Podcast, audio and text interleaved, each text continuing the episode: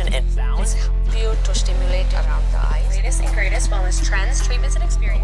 Magnesium is naturally found in foods like This is the Well and Good podcast. Tune in to find the wellness that fits your frequency.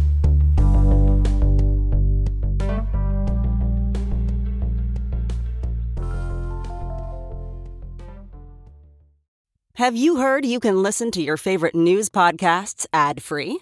Good news! With Amazon Music, you have access to the largest catalog of ad free top podcasts included with your Prime membership. To start listening, download the Amazon Music app for free or go to amazon.com slash ad free news podcasts. That's amazon.com slash ad free news podcasts to catch up on the latest episodes without the ads. Hey, it's Kaley Cuoco for Priceline. Ready to go to your happy place for a happy price? Well, why didn't you say so? Just download the Priceline app right now and save up to 60% on hotels. So, whether it's Cousin Kevin's Kazoo concert in Kansas City, go Kevin, or Becky's Bachelorette Bash in Bermuda, you never have to miss a trip ever again. So, download the Priceline app today. Your savings are waiting. Go to your happy place for a happy price. Go to your happy price, Priceline. In honor of Women's History Month, we at Well and Good are running a series throughout the month of March reflecting on our evolving understanding of the gender binary and how the concepts of feminism and womanhood mean different things to different folks. From feminist writers, advocates, and public figures, we're passing the mic and highlighting what womanhood means to some of our favorite voices in wellness the good, the bad, and the complicated. I'm senior producer Taylor Camille, and on today's episode, we have a reflection from Shari Siadat about her never ending journey to understand where she belongs and how embracing her unibrow has helped her along the way.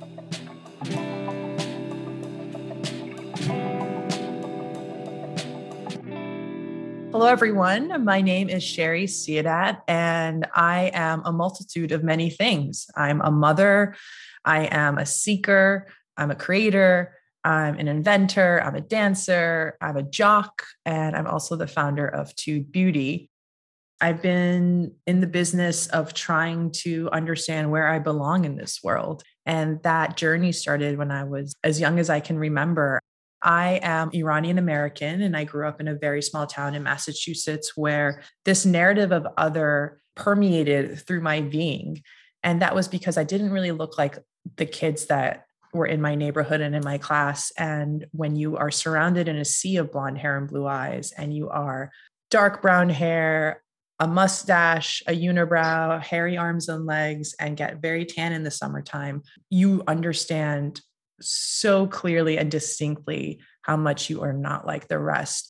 And for me, that experience led to me feeling like I was less than. I didn't really have the emotional wherewithal to put language to how I felt. And so I always used like movement and fitness and being in nature and trying to like go through the issues in my tissues and like figure it out that way. And I was just always like hurting on the inside, but so joyful on the outside by telling you the story, you would think I was like the class outcast, like in the corner. No, in fact, very successful in school, uh, you know, always playing sports and very popular. But that just goes to show how everyone has a narrative and a story, particularly around the way in which the world is socialized to believe that there is only one way of looking and being.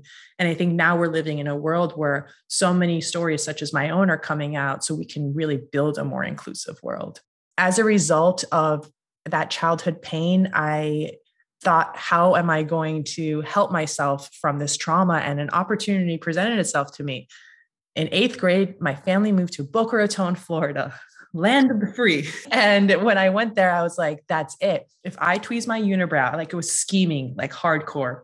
I was like, if I get my parents and my grandma to allow me to remove my unibrow, then my alibi will be on lock no one will know like who I was and I can be anyone I want to be. Very like Madonna at the time, I guess. This is like 1993. They agreed and and lo and behold, I looked at myself in the mirror when that final hairs were plucked between my eyes, which my grandmother very ceremoniously did in a, like a hotel bathroom because our house wasn't even ready to move in yet. And I looked at myself and I could not believe I felt human I didn't think I was human prior to that. And um, I think that's another reason why I wanted to always overachieve because when we talk about it from like a psychological perspective, when you don't feel like you're enough and valid, then you need to work harder than anyone else in order to receive love, in order to receive validation, in order to like feel good about yourself. That pattern is something that just until recently I've learned to unlock for myself. And that goes to show the following it is our responsibility as humans to help create an inclusive world where our differences are not made us to feel like we need to shapeshift or contour. On that journey, I went from eighth grade up until I was 37 years old. For 24 years, I was constantly conforming to Eurocentric forms of beauty, whether that was like waxing and lasering and tweezing obsessively. Like, God, there's nothing I love more than not doing my homework and obsessively tweezing my unibrow. I ended up moving up to New Jersey when I was 16 and I went to NYU to study business and I just kind of like kept on that hamster wheel and lo and behold, I had a whole career in pharmaceuticals and I ended up getting married and having three kids. And my daughters, the first two were are blonde hair and blue eyed. And I felt like, oh yeah, no one's ever gonna know my dark hairiness now. You know, like my kids are giving me street cred. And then I had my youngest daughter. And the interesting thing was I didn't know her gender. And when I looked at her ultrasound photos, she looked so visibly different than the other child. I was like, this is definitely a boy. There's no way this is a girl. And so when she was born, I was like, what is it? And they're like, it's a girl. I'm like, what? It's a girl? And then I was nursing her the second day in the hospital and I was looking down at her and I was like, oh my God, this kid's going to have a unibrow. For the first time, I was 34 when she was born. Like, I was like, oh my God, I got to deal with this now. It terrified me. And I just like, it came to my consciousness in about 10 seconds and I buried it straight down. When she was around three years old, at this point, I'm like left the corporate world and I was more in like the New York City philanthropy, like art, fashion world in the scene, so to speak. And experimentation with my appearance, depending on what event I went to, was something that was highly desirable and in fact encouraged. And as I was kind of exploring who I am by using like my identity and the way I styled my hair and, and my clothes and, and all that stuff to express all the different parts of me that existed, I got a little bit more confident to like show up as who I was and how I feel, which is really much the kind of the genesis story of TooD. When Celine, my youngest, was three, I had enough confidence and enough external validation from the world, from you know the Vogue's putting you in roundups of best dress. And as terrible as it sounds, I have to really tell the true story. That really helped an insecure little Iranian girl growing up in this country when, you know, someone like Vogue would think that I was like well put together. And I had enough confidence to say, fuck it, I'm going to grow my unibrow back. This kid is three years old. She is going to inherit it. And if my children and all of them it's not just for my youngest but they had to witness a woman stare at her own face in the face of a society that really wants to not allow me to live as I fully am, to not allow me to show up with the face that I was born with. Like we are in a system of socialization that adheres to really Eurocentric forms of beauty. And I would even argue that today we are living in a curated diversity, that there still is not a true inclusive world because even when we cast different ethnic groups, you'll always see that a lot of them actually have Eurocentric types of features but maybe with a different skin tone or whatnot, or maybe there's like an acceptable way of, of being Middle Eastern to then be in a fashion ad. But if you like have a unibrow, there's no way they're going to cast you. When I grew my unibrow back, I could not believe how much that changed my complete aura and something that was in my Pandora's box for 24 years, like my deadliest secret. Like if someone found out I had a unibrow, I would I would want to just die. It's funny to say this to you now because I can't even believe that, but that is how much this controls you. And I know everyone has a, their own unibrow story, right? Like we all been shamed in some fashion or another of something that we've been overcoming or hiding or contouring or whatnot. I thought I would write a children's book to talk about this discovery because I thought that people my generation are already brainwashed. They don't really think that, you know, it's possible to, to grow a unibrow back at, in your late 30s. Like they're like, oh, well, you're brave. They would say these things to me like, that's not for me, you know, or they would pass a lot of judgment about my appearance. Like you were so much hotter without one. The funny thing is is that i actually think there's nothing more hotter than being so comfortable and free in your skin. That is nothing that you can purchase in a bottle. And no one can also take that away from me. And that is the most liberating form of beauty that exists. As we're growing up in this society where there is more of a diverse body type and more of a curvier body shape that is promoted in the media, what's interesting to me is that my oldest daughter, who is quite um, slender and lean, has the same issues with her body that I had growing up in the 90s when uh, Kate Moss was the epitome of beauty. And she sees Kim Kardashian as the gold standard. And it was hard for me to see that because I thought like they have this empowered mother but she's like mom i'm so skinny. Like my arms why are they so why are they why can't they be like thicker? Like you're so beautiful. Celine is so beautiful. Uh, i wish i had a bigger butt. Or she'll say all these things i wish i had thicker thighs. And it just goes to show right? The messages that, that we see and the messages that are heard in the media impact the mental health of everyone so i just think that that's like a really interesting intersection because we have she has what I wanted, and apparently I have what she wants. That to me is an indicator that true, like, inclusivity and not feeling like there's one way that's promoted in the media, it is harming the world. As a professional welder, Shayna Ford uses Forge FX to practice over and over, which helps her improve her skills. The more muscle memory that you have, the smoother your weld is. Learn more at meta.com slash metaverse impact. As you write your life story, you're far from finished. Are you looking to close the book on your job? Maybe turn a page in your career? Be continued at the Georgetown University School of Continuing Studies. Our professional master's degrees and certificates are designed to meet you where you are and take you where you want to go. At Georgetown SCS, the learning never stops, and neither do you. Write your next chapter. Be continued at scs.georgetown.edu slash podcast. My journey of writing a children's book, I thought that I should start with this fresh generation because they don't have the same biases that we all do. In that journey, I had turned to my book agent and I said to her, how can we create a complementary product to bundle with this book? Because the book was about a little girl with a unibrow and it was called I Am Brave Like Frida. And I thought that if children could look at this unibrow and I as like their superhero mask, everyone has like a superhero and to like show up as yourself is truly an act of bravery. So i wanted children to be able to paint the parts of themselves that they love the most or maybe a part that was painful but then now they celebrate it.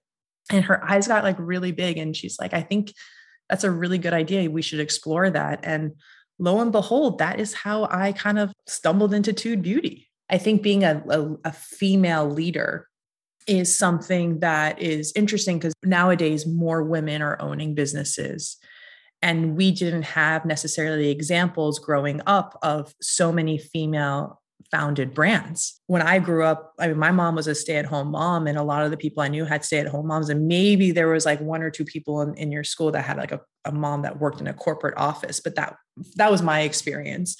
And so when I started TooD and I had never done anything like this before, not only am I trying to disrupt the beauty industry by being at the intersection of clean color, high performing cosmetics, which hasn't been done before. But also, I'm trying to change the world. I'm trying to create an inclusive world. And then I'm also trying to create like a brand from scratch. And then also, that brand is so personal to my life story. I didn't even know what the fuck I was signing up for. Like, I, I was just like doing because it, it was so embedded in my soul. And so, when I started this, I think part of female leadership is that we want to give everyone a voice we want to make everyone feel included and we want to not have the patriarchal standard of like top down but really like bringing power to and from instead of power over however what i learned in that experience is when you have almost like a kumbaya circle in that way of having so much openness and communication and clarity and, and all that stuff, which is nothing I would change. But as a female leader, I think sometimes you're not taken as seriously because you actually are not powering over people, which is how they've been systemized and socialized to think how a boss should lead.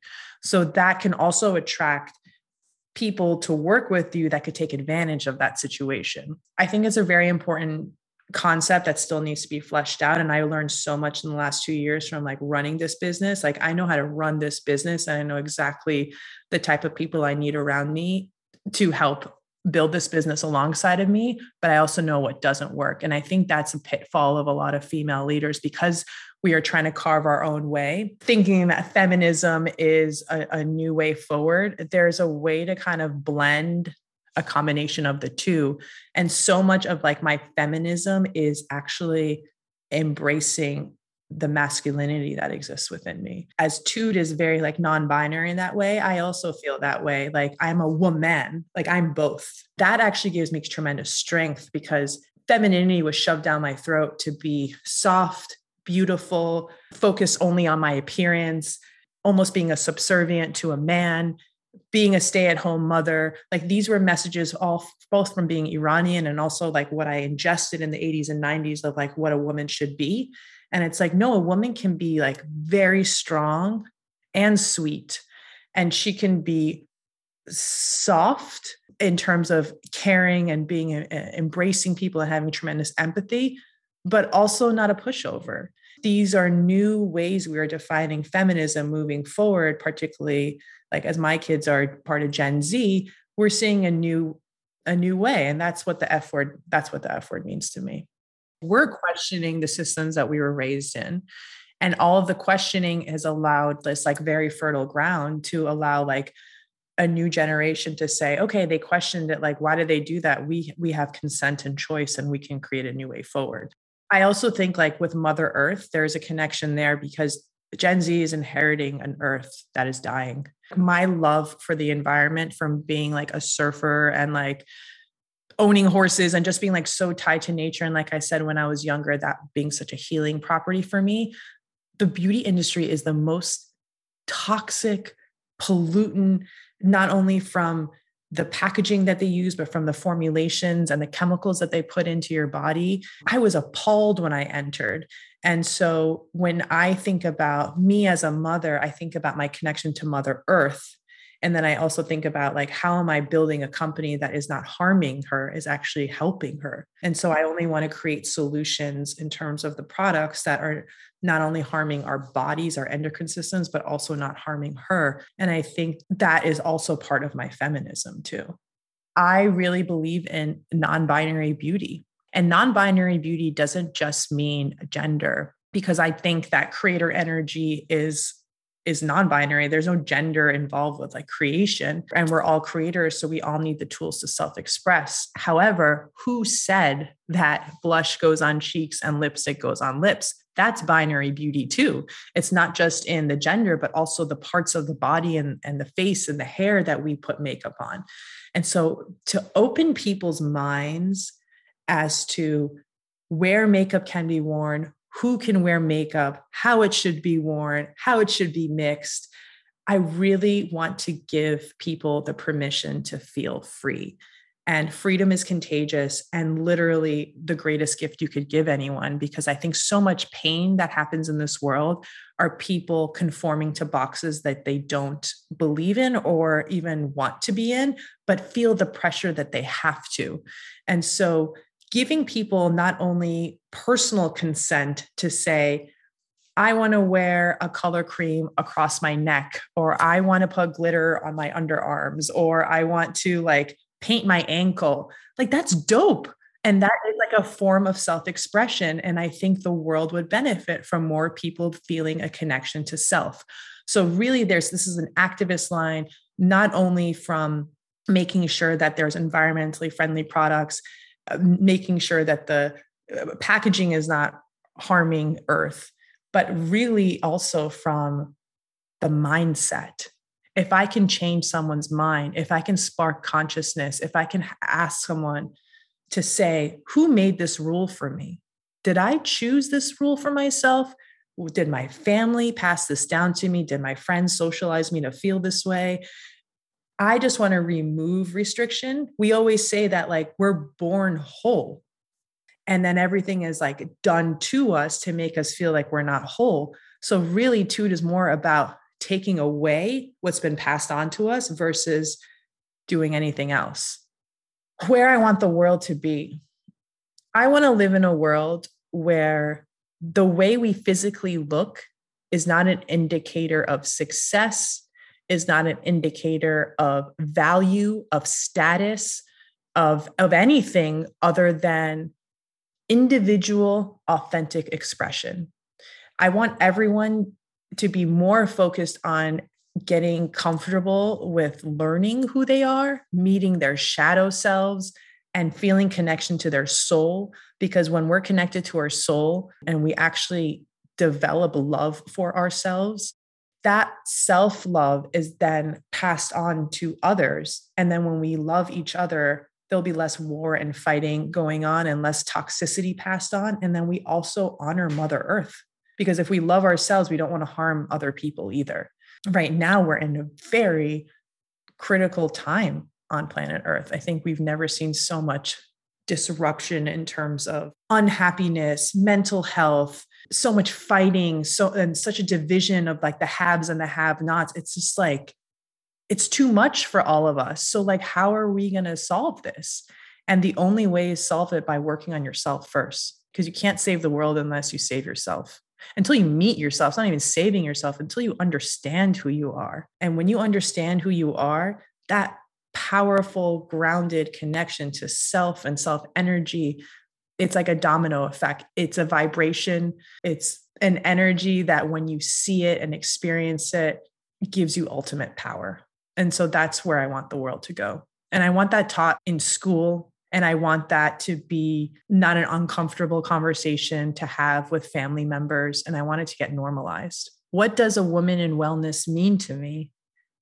it's funny because wellness is my go to wellness of moving my body physically, wellness of like my spiritual practice, and then wellness in terms of my mental health and then also my physical appearance. I think that when I move my body, it's always been a mechanism of self discovery and it's allowed me to clear my head and also feel connection to myself. Like i know that sometimes when i'm feeling something psychologically there's i can attribute it to a certain part of my body where that's trapped.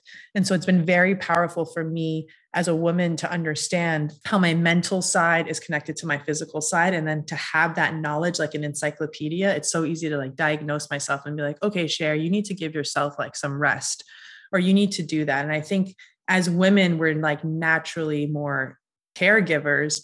But I think women oftentimes give so much to everyone else, they don't give enough to themselves. So that's a practice that I'm currently developing more and more. Something that listeners could do today to understand what their version of a unibrow story is, is to find a quiet space, close your eyes, take like a meditative stance, whether it's like sitting cross legged on the floor, really feel grounded to the earth, and close your eyes and really go back to your childhood and think about was there a story that needed to be told about how you felt about yourself? Sometimes we don't realize subconsciously, like, whether a kid made fun of you in school or maybe highlighted you had big ears or you ran funny or your nose or anything. It could be like visually physical and it could also just be like a mannerism. But a lot of those things are subconsciously buried down and then we we overcompensate for them and we create these patterns for ourselves to to hide them. And if if it doesn't come to you immediately to know like what is your version of a unibrow story i really would recommend doing this work to go back and just think about were there any experiences that made you feel bad and allowing them to really come to the surface? There's a form of therapy that i am personally implementing in my life. Is called the internal family system. And that is about cultivating your self energy. And there's like the eight C's there's creativity, compassion, calmness, curiosity. Like I can look it up and read it off to you. But when I'm in a boardroom with myself, which is what I'm asking the listeners to do, I say, what are the parts that are coming up for me? And if it's like rage, if it's jealousy, if it's sadness, or if it's a wall, sometimes you see linkages between the two. Like I know that a part of me will overcompensate and go into go mode when I'm feeling stressed because I don't want that to like impact my sense of worthiness because the unibrow story made me feel less than. So if I overachieve and I crush it in life, then I'm going to try to keep that protected because that is deeply rooted in pain. There's also one other thing I wanted to say. I think Black trans women are the strongest souls on earth. I spoke at Sky High Farms. They had their first kind of gala in May. I was um, upstate on their farm, and I was so fortunate to meet the women of like the Black trans liberation movement. And one soul in particular, her name is Qween Jean. The act of bravery and the act of actually knowing who you are deep in your soul, and then to like show up that way. As much as I say I have to show up in the face of a society that doesn't accept me, what she has to go through on a daily basis is so much harder. And I just want to give a shout out to all the women out there that know who they are. They may have been normalized and socialized to feel like there's something wrong with them showing up as who they are. And I just want to say, I'm like your number one cheerleader, and I really visibly see you. We don't do enough to honor the brave act of waking up and being like, this is who I am. That takes so much courage it takes so much authenticity and it also speaks volumes about their soul. On today's show, you heard from Shari Siadat. This episode was produced by Ella Dove, Helena Rosen, and myself, Taylor Camille, along with many other hands and brains at Well and Good. Please don't forget to subscribe, rate, and share. Mixing and scoring by our sound engineer, Joanna Samuel, and our theme music was created by Madeline Lakomsky and Matt DiDomenico. Our show art was designed by Jenna Gibson and Karina Masonette.